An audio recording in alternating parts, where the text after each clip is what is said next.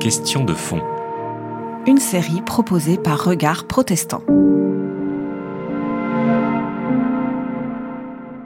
Alors comment je présenterai Paul qui est effectivement une figure très controversée euh, dans l'histoire du christianisme et dans l'histoire de la pensée occidentale?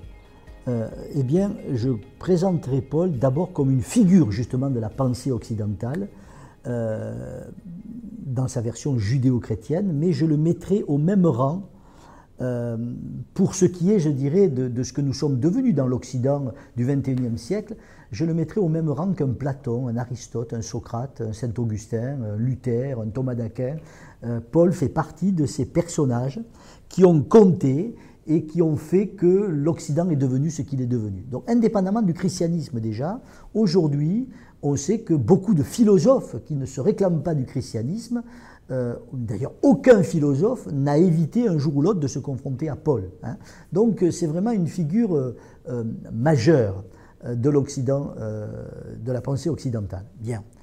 Euh, c'est une figure controversée, d'abord parce que c'est quelqu'un qui a eu, je dirais, je dirais qui, a, qui, a, basculé en quelque sorte. Hein. Alors, on dit habituellement il a basculé du judaïsme au christianisme, ce qui est un pur anachronisme, hein, parce que à l'époque de Paul, il y a le judaïsme, mais il n'y a pas le christianisme. Et donc Paul est quelqu'un qui appartient, alors au moment où il s'appelle encore Saul de Tarse, il appartient au judaïsme du premier siècle, et de ce judaïsme du premier siècle, il appartient à une, à une fraction de ce judaïsme qu'est le pharisaïsme, et de ce pharisaïsme, il appartient à une partie du pharisaïsme qui était sans doute un pharisaïsme assez, comment il faut dire, euh, pour employer un anachronisme, intégriste. Donc ce qui veut dire déjà, quand on a dit ça, c'est-à-dire que Paul, quand il s'appelait Saul de Tarse, était un juif, qui appartenait à une partie du judaïsme, ça veut dire que ce judaïsme était pluriel, qui était le parti pharisien, et qu'à l'intérieur de ce parti, il appartenait à une partie de ce parti qui était intégriste, ça veut dire que Saul de Tarse, donc je vais l'appeler comme ça pour l'instant, n'est en rien représentatif du judaïsme. En tout cas, n'est en rien, c'est exagéré, il est représentatif d'une partie minime du judaïsme. Et quand on a dit ça, on a déjà libéré le christianisme d'un écueil tragique dans lequel il est resté pendant 20 siècles, c'est de dire au fond, avec Saul de Tarse, on a le côté obscur du religieux, c'est-à-dire le judaïsme, et avec Paul de Tarse, on a le côté lumineux, c'est le christianisme. Donc, et effectivement, toute une lecture chrétienne de Paul a consisté à dire le pôle d'avant le christianisme, c'est la loi, c'est le légalisme, euh, c'est la noirceur, et le pôle du christianisme, c'est la grâce, c'est la liberté. Donc, vous voyez, déjà, si on se dit, mais, mais Saul de Tarse, c'est-à-dire Paul, quand il est encore dans le judaïsme, ne représente pas le judaïsme, mais qu'il représente son propre parcours à l'intérieur du judaïsme.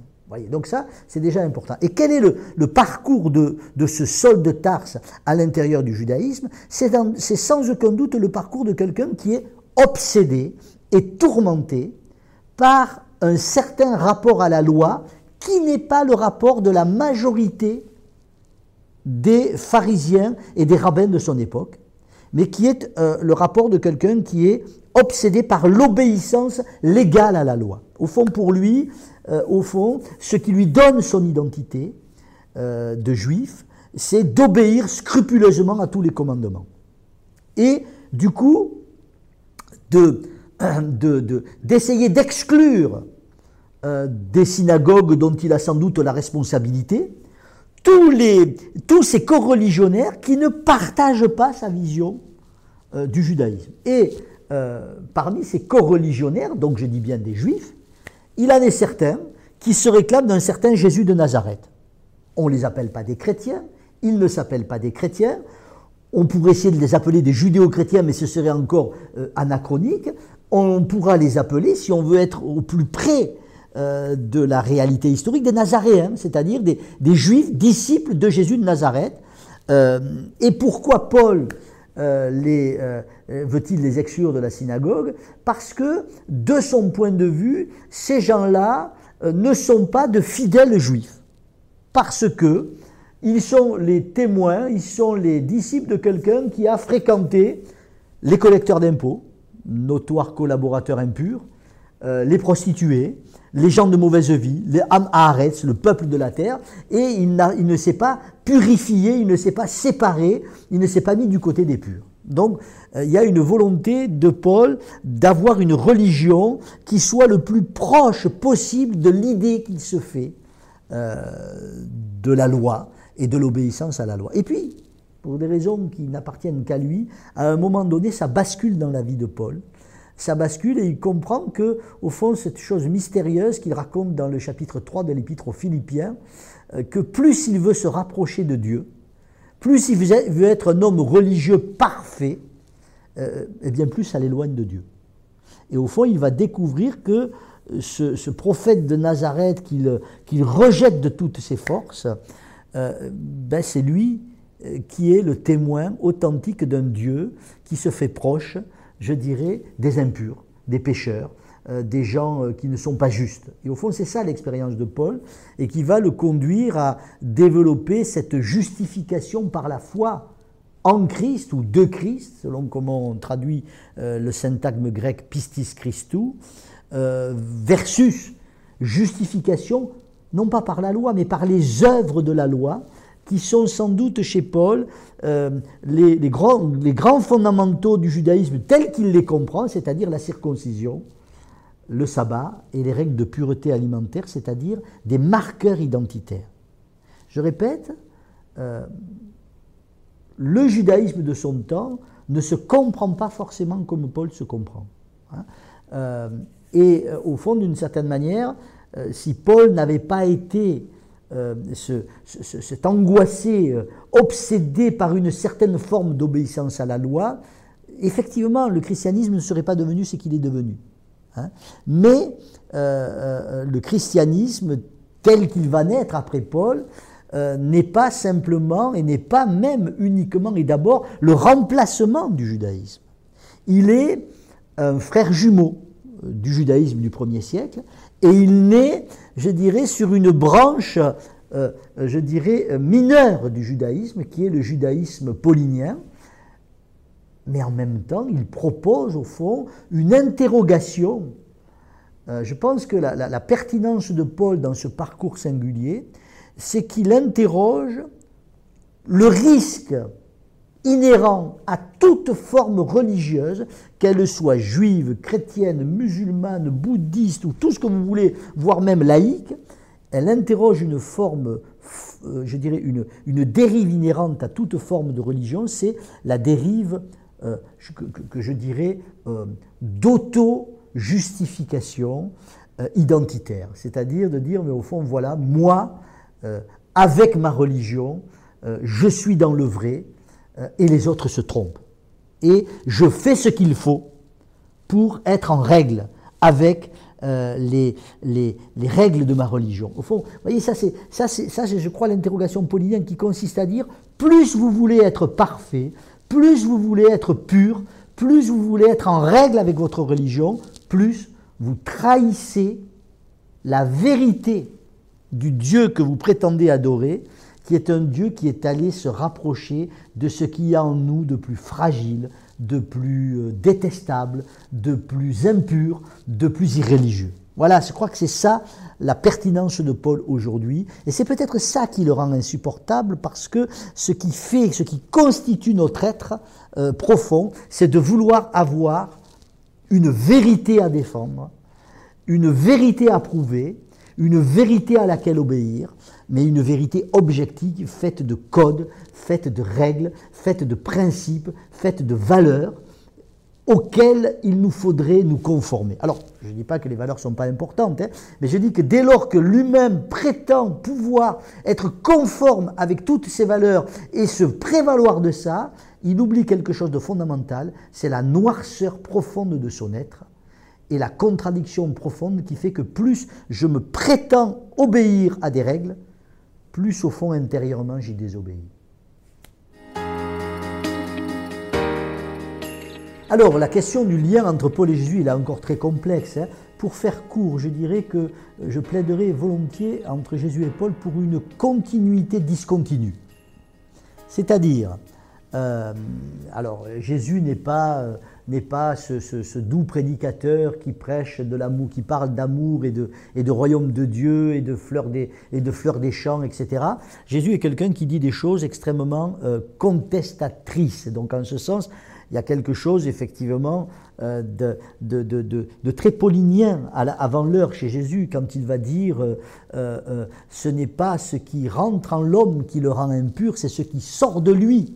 Il n'y a rien qui, entrant en l'homme, peut le rendre impur. Il y a une profonde remise en question de tout ce fantasme comme quoi le mal viendrait de l'extérieur.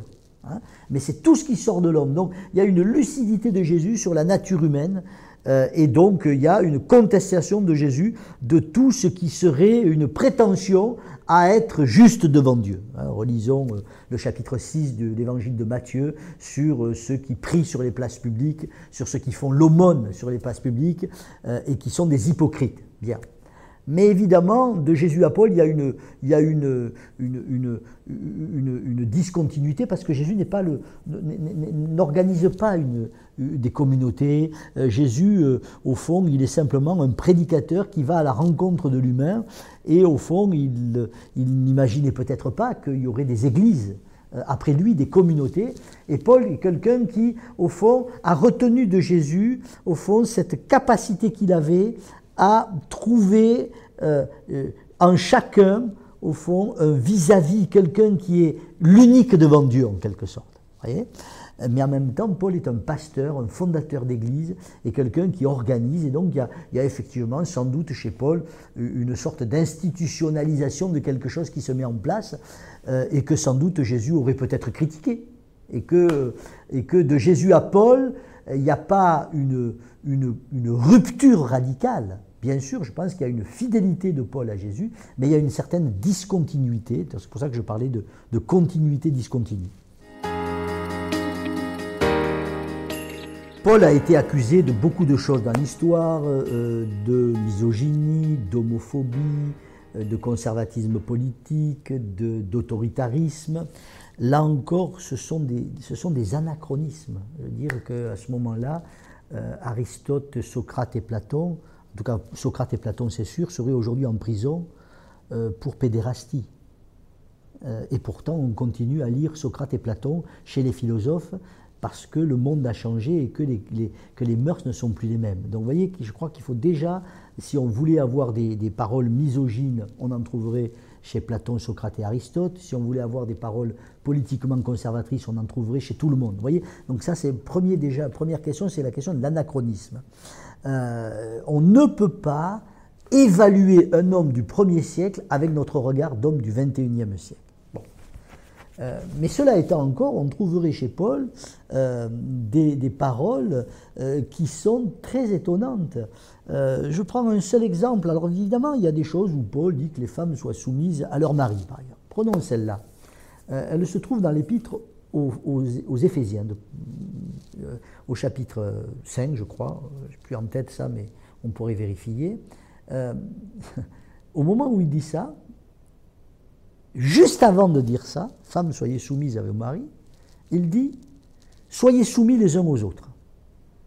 Donc, bien sûr que pour lui, dans ces codes-là, les codes de son époque, au fond, effectivement, il y a une sorte de hiérarchie, c'est-à-dire une hiérarchie qui ne peut plus être la nôtre aujourd'hui, dans l'Occident euh, du XXIe siècle. Et donc, il ne s'agit pas d'essayer d'une manière ou d'une autre de dire que les femmes, d'une manière ou d'une autre, devaient être soumises à leur mari. Ça n'a plus de sens aujourd'hui dans l'Occident du XXIe siècle et il faut le dire clairement au nom du christianisme auquel j'appartiens. Et en même temps, il faut simplement noter que, au nom de ce christianisme, juste avant de dire femmes, soyez soumises à vos maris, Paul met en quelque sorte le verre dans le fruit, puisqu'il dit au nom du Christ, soyez soumis les uns aux autres.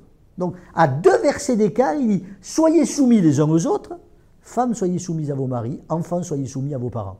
Ça veut dire qu'au fond, quelque part, comment faire en sorte euh, d'être, au fond, comment maintenir une soumission euh, des femmes aux la, dans, la, dans la famille chrétienne du premier siècle, sans entendre que quand même devant le Christ, tout le monde est soumis à tout le monde. Vous voyez, il y, a quelque chose, au fond, qui déconstruit. Je crois que, et ça c'est un, mot très important que j'emprunte à Derrida, mais que je trouve tout à fait pertinent, euh, même si je crois Derrida ne l'a jamais utilisé tel quel, euh, c'est qu'au fond, euh, Paul est un homme de son temps qui a des cadres extrêmement verrouillés, et au fond, il se fait le témoin d'un évangile qui va, sans qu'il s'en rende compte lui-même, déconstruire un certain nombre de choses auxquelles il tient comme homme du premier siècle, et qui explique sans doute qu'au fil des siècles, il aura fallu du temps, petit à petit, le christianisme a pu, et il aura fallu trop de temps, je le répète, déconstruire un certain nombre de choses.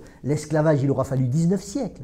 Mais au fond, Paul ne, prétend pas euh, dire que l'esclavage est une mauvaise chose, parce qu'au premier siècle de notre ère, dans la Rome du premier siècle, personne ne dit que l'esclavage est une mauvaise chose, pas même Jésus lui-même. Mais au fond, il a des propos qui consistent à dire que en Christ, il n'y a ni homme ni femme, c'est-à-dire littéralement ni masculin ni féminin. Donc vous voyez que Paul est en avance sur la question du genre. Hein, ni esclave ni homme libre ce que les stoïciens disaient d'une certaine manière à leur manière. C'est-à-dire qu'il y a, y a chez Paul des propos qui déconstruisent avant l'heure un regard simplement trop euh, euh, conservateur de ses propos. Je pense qu'il y a, au fond, vous voyez, je dirais la chose suivante. Il y a chez Paul une grammaire théologique, c'est-à-dire des convictions profondes. Et ces convictions profondes, c'est que le Dieu de Jésus-Christ est un Dieu qui a été crucifié, c'est-à-dire tous les pouvoirs tous les pouvoirs qu'on attribue à Dieu, ils ont été d'une certaine manière euh, euh, balayés. Dieu s'est manifesté dans la faiblesse d'un crucifié, et c'est sa véritable force, c'est sa véritable puissance, parce qu'elle ouvre à une autre forme de puissance qui n'est pas le kratos, c'est-à-dire la force brute, mais qui est le dynamis, c'est-à-dire la puissance vivifiante. Donc, vous voyez, il y, a, il y a une grammaire théologique qui est le Dieu crucifié.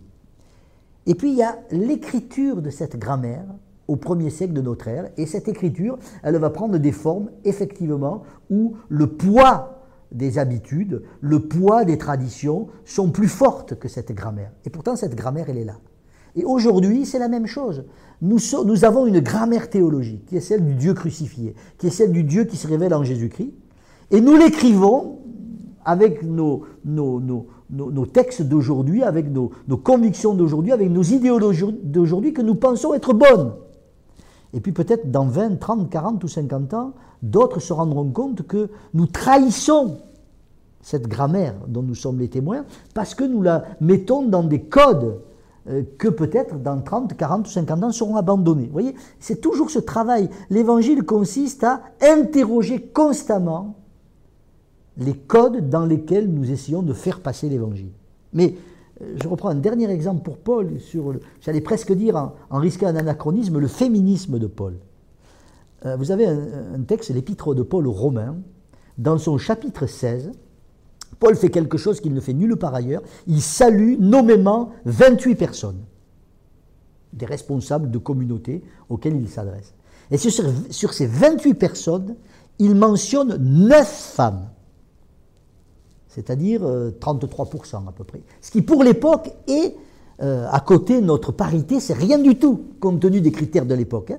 Et sur ces neuf femmes, il salue des, femmes qui sont responsables de communauté. Il y en a même une qu'il appelle apôtre.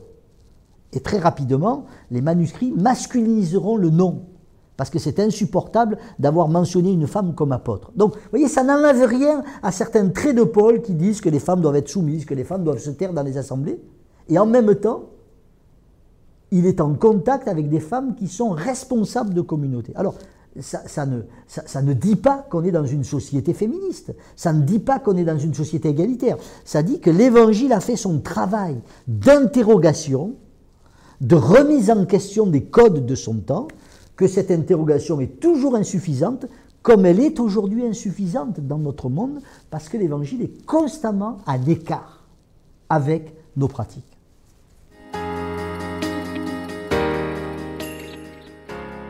Alors, comment lire les textes de Paul où il y a des exhortations morales, éthiques, etc. Je pense qu'il nous faut constamment nous demander quelle est la grammaire du texte. C'est-à-dire, qu'est-ce qui le fonde en profondeur? C'est-à-dire, cette grammaire, c'est quelle est la compréhension de Dieu et de l'homme qui sont à l'œuvre derrière ces textes et interpréter les recommandations éthiques ou morales, appelons-les comme on le voulait, ou les, injonctions de Paul à l'aune de son anthropologie et de sa théologie. Et donc, au fond, nous demander, au fond, en quoi ces injonctions sont plus ou moins fidèles, plus ou moins en écart avec l'anthropologie et la théologie qui structurent sa pensée. Parce que je crois que s'il y a vraiment un évangile dans le texte de Paul, au fond, euh, c'est un, grand théologien euh, exégète du siècle dernier qui s'appelait Ernst Käsemann, qui dit au fond le canon du Nouveau Testament, c'est-à-dire les textes qui constituent euh, le, corpus du Nouveau Testament. Il dit, il dit à peu près ceci, au fond, découpe dans l'histoire une tranche, c'est comme si l'histoire c'était un gâteau, et que vous découpez une tranche, et que dans cette tranche, vous observez comme dans un laboratoire en quelque sorte, ou comme quelqu'un qui disséquerait cette tranche de gâteau, vous observez comment la bonne nouvelle de Jésus-Christ vient interroger les pratiques des hommes et des femmes du monde dans lequel ils sont. Eh bien, c'est un peu ce travail qu'il nous faut faire. Au fond,